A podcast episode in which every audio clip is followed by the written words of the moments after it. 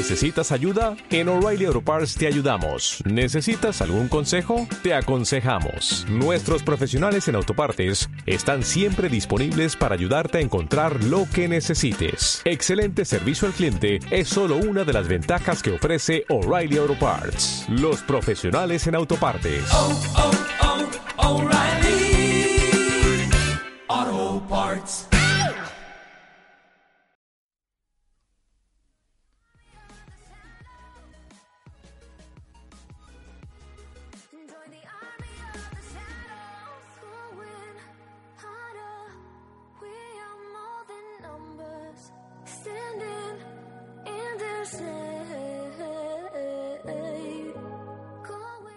Y contamos hoy con nosotros al teléfono con Jonathan Salazar, que trabaja en Sunburn Games, una gran desarrolladora indie española con bastante repercusión internacional y que están ahora trabajando, bueno, ya han trabajado en ello y ya pueden decir que va a salir en nada The Great Well Road. Hola Jonathan, ¿cómo estás? Hola, buenas tardes. Muy bien, muy bien. Ya te conocíamos, Estamos- bueno, ya habíamos hablado contigo alguna vez más eh, de otro estudio en el que también trabajas, Onky Studios, pero sí, bueno, correcto. Esta vez vas a- vamos a hablar de tu trabajo en Sunburn Games, que bueno, estáis con The Great Whale Road, que perdón, al principio del programa siento decirlo, pero me he, equivocado, me he equivocado a la hora de pronunciarlo, pero nos gustaría que nos hablaras de qué es Great Whale Road. Em, vamos a ponerte ese límite que a veces ponemos de 50 palabras, un resumen de qué es este juego o cuál es la esencia de este juego. 50 palabras, más o menos. Eh, pues básicamente eh, la esencia del juego es un juego eh, de, bueno, de gestión de, recursos en, po- en poblado, gestión de- de- del barco, porque puedes nadar con el barco. Y es un, para que te hagas una idea, es un story driven, un juego del tipo story driven. ¿vale? O sea, tú vas avanzando y mientras vas avanzando en el juego van habiendo eventos y dependiendo de lo que vaya seleccionando el jugador, pues van sucediendo varias cosas. Y, luego aparte, pues tiene una parte, tiene un apartado que es de, de combate, combate táctico. O sea, que se mezcla un poco la historia, donde gestión de recursos, eh, eso es cierto, que tenéis ahí eh, los combates por turnos o con mucha más táctica y estrategia. O sea, es, Exacto. es un poco de... La verdad es que habéis mezclado un poco de todo con ese toque nórdico tan alucinante, que la verdad es que además el arte es espectacular. Y así es como ha salido este juego, que sale en nada. Po- ¿Podrías decirnos la fecha en la que sale este juego? Pues sale exactamente la semana que viene, el viernes, el día 31. El día 30, En- eh, en tre- Steam. 31 de marzo en Steam se puede comprar, es juego de PC.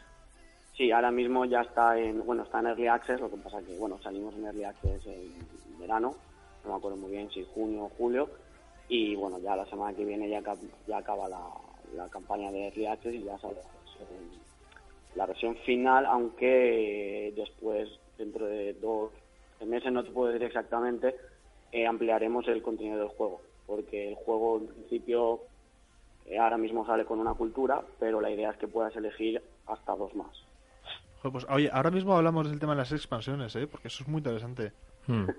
Y bueno, eh, así también, eh, ¿qué visteis en el mercado que os lanzara a crear este juego?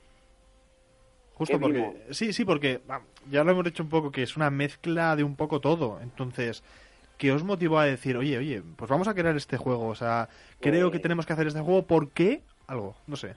Pues básicamente la idea del juego, la idea original del juego es de, de, bueno, de, de nuestro jefe, que es Joachim, Joachim Sames, y bueno, él siempre había querido hacer un juego de este tipo, le gusta mucho este tipo, este tipo de juegos como Kings of Dragon Pass, eh, Saga, juegos de, este, de, ese, de ese corte, ¿vale? Y entonces él siempre había querido hacer un juego de ese tipo y además le, él- le gusta mucho la historia y quería hacer un juego eh, de, de ese corte, pero ambientado históricamente, o sea, enfocado a que eh, todo lo que pasa en el juego hubiese, hubiese ocurrido o estuviese eh, históricamente fuese correcto. Y bueno, ese fue el, el motor de por qué hacer este juego. Básicamente fue porque él quería hacer este juego, era como su sueño, ¿no? Él tenía el sueño de hacer este juego y pues empezó a buscar equipo y cuando ya tenía el equipo pues dijo, venga, adelante. No, pues eso eh, yo creo que es una historia muy inspiradora para todos los gamoneros que igual, Porque, vamos, será que no hay gente que tiene el sueño, el deseo ardiente en su interior de quiero hacer un juego, quiero hacer este juego, porque realmente creo que va a aportar mucho a la sociedad. Y mira ahí, vosotros, Sandbox Games, habéis cumplido el sueño de vuestro jefe. Que me, Sí, bueno, sí, parece sí. alucinante. Correcto, correcto. Y además de eso, ¿nos podrías explicar de manera más profunda el juego para gente como yo que no conocemos las mecánicas? Eh, sí, mira, a ver, te explico. Eh, básicamente, en el juego tú, eh, como ya he dicho antes, van a haber tres culturas. Tú puedes seleccionar una de las tres culturas. Y bueno, una vez has seleccionado la cultura, tienes que seleccionar cuál va a ser el que representa esa cultura, ¿vale? De tu líder. ¿vale? Y una vez ya tienes el líder, pues bueno, el líder es el que, basándose en la historia, ¿vale? Cada, cada cultura tiene una historia distinta, ¿vale? Puede que sea, en cierto punto, las dos las historias entre culturas se, se conecten, pero basándote en el líder, pues tú tienes tu, tu poblado, ¿vale? Tienes que gestionar tu poblado. Y cuando digo gestionar es, pues, juegos al estilo, no sé, decirte, Warcraft, Warcraft 3 o, o mm, Age of ¿vale? Que tú tienes como todas las áreas de cada, de cada poblado, ¿vale? Granje, sea, granjeros, caza, eh, religión, tradiciones, comercio, eh, guerra. Entonces, durante cada año el juego va, el juego se divide en años, ¿vale? Por así decirlo, cada misión es un año.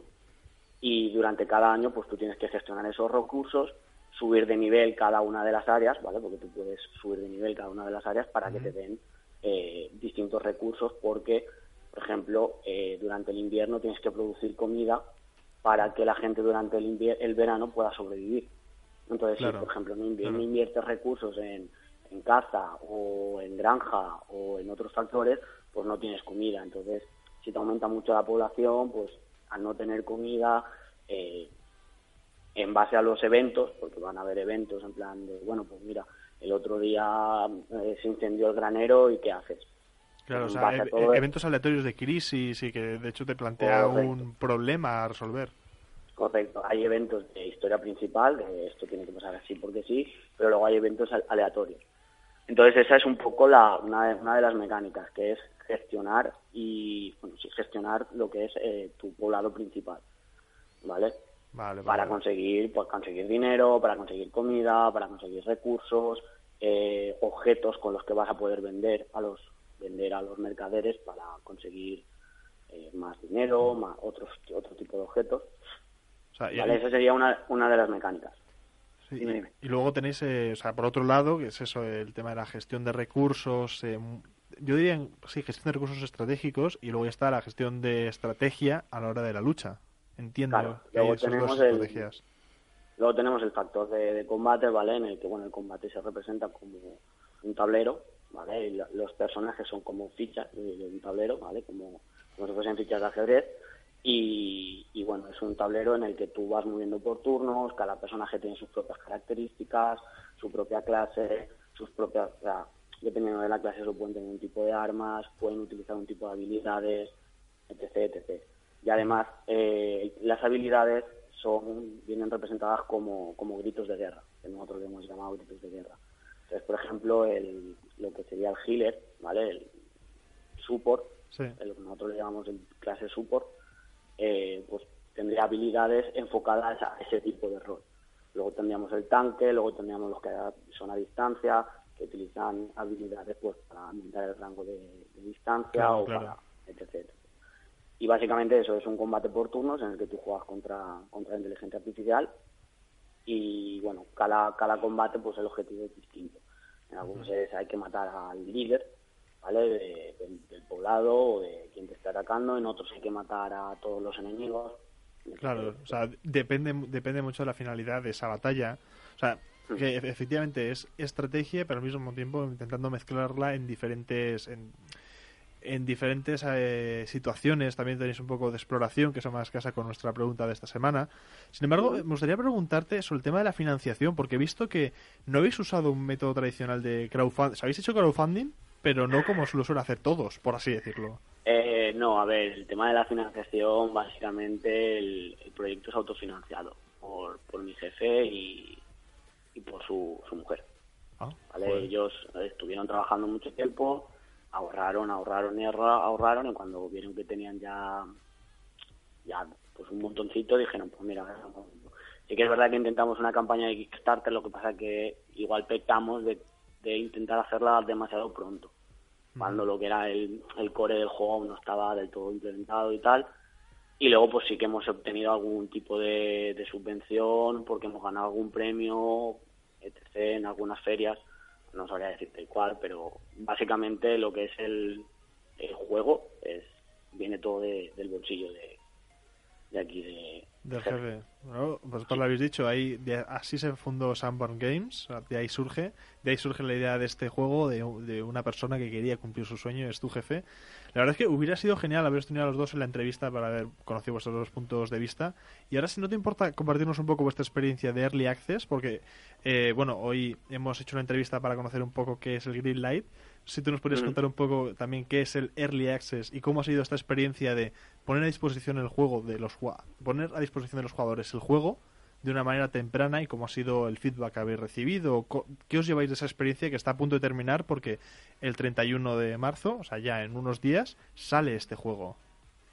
Vale, yo te cuento, para mí como desarrollador mucho marrón, el Early Access, mucho marrón.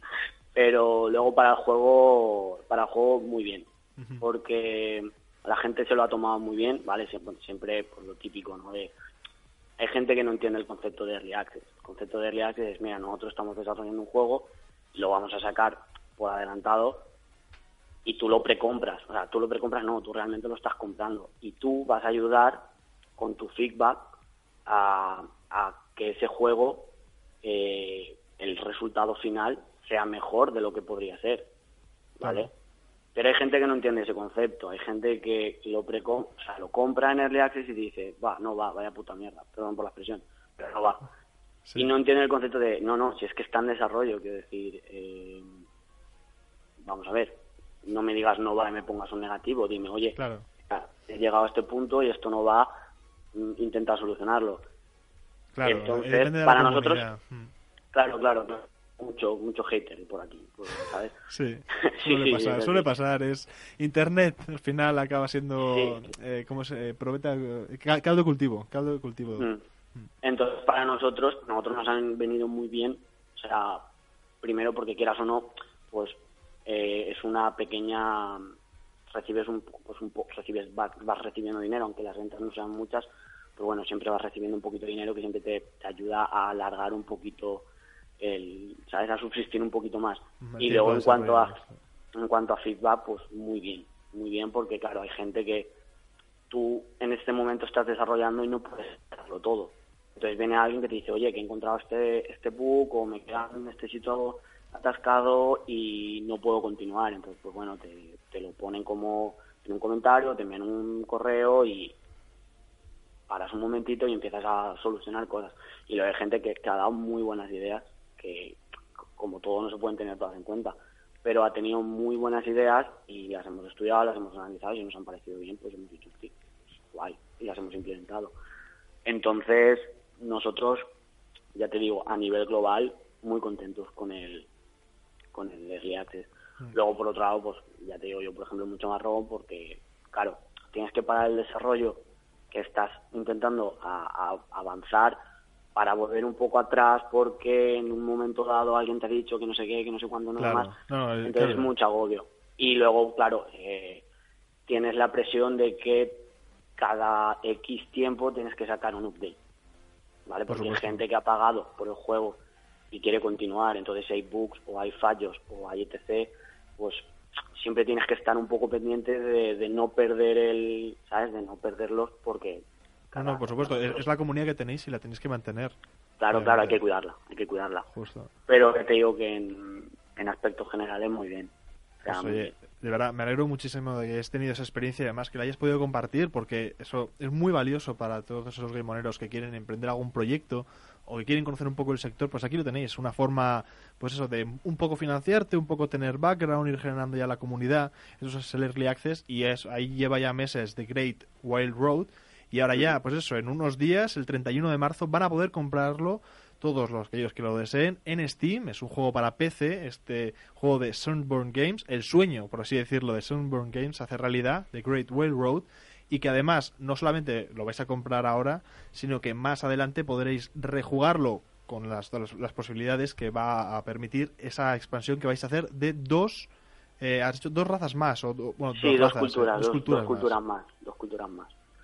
¿Que ¿Son cuáles? eh, para que lo sepan los gimoneros y así ya... Bueno, ce- cerramos la entrevista, que yo sé que tienes muchísimas cosas que hacer, es porque, bueno, eh, es un trabajo de, fi- de final de lanzamiento. Entonces, cuéntanos cuáles son estas dos culturas.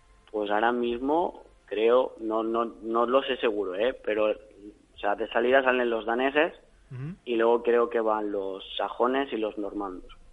Normandos o los francos, ahora mismo no lo sé. Tengo ahí dudas. Joder, bueno, no, no, no pasa nada. No te, ya puedo, hemos no dicho te que- puedo confirmar al 100%, pero creo que son una, una de esas dos. No pasa nada, eh, pero ya sabéis que vais a poder comprar este juego que ya podríais haber comprado antes, pero ya de manera definitiva, de manera acabada, y luego que más adelante van a sacar estas dos, dos expansiones que van a aumentar la rejugabilidad de este juego. Pues oye, eh, Jonathan, de verdad, muchísimas gracias por haber venido a compartir vuestra experiencia y vuestra sabiduría sobre este, eh, esta parte que os podéis encontrar en el mundo indie, en el mundo del desarrollo que es el Early Access, así como recomendarnos este gran juego que sale el 31 de marzo, que es The Great Wild Road. De verdad, muchísimas gracias, Jonathan. Nada, gracias a vosotros.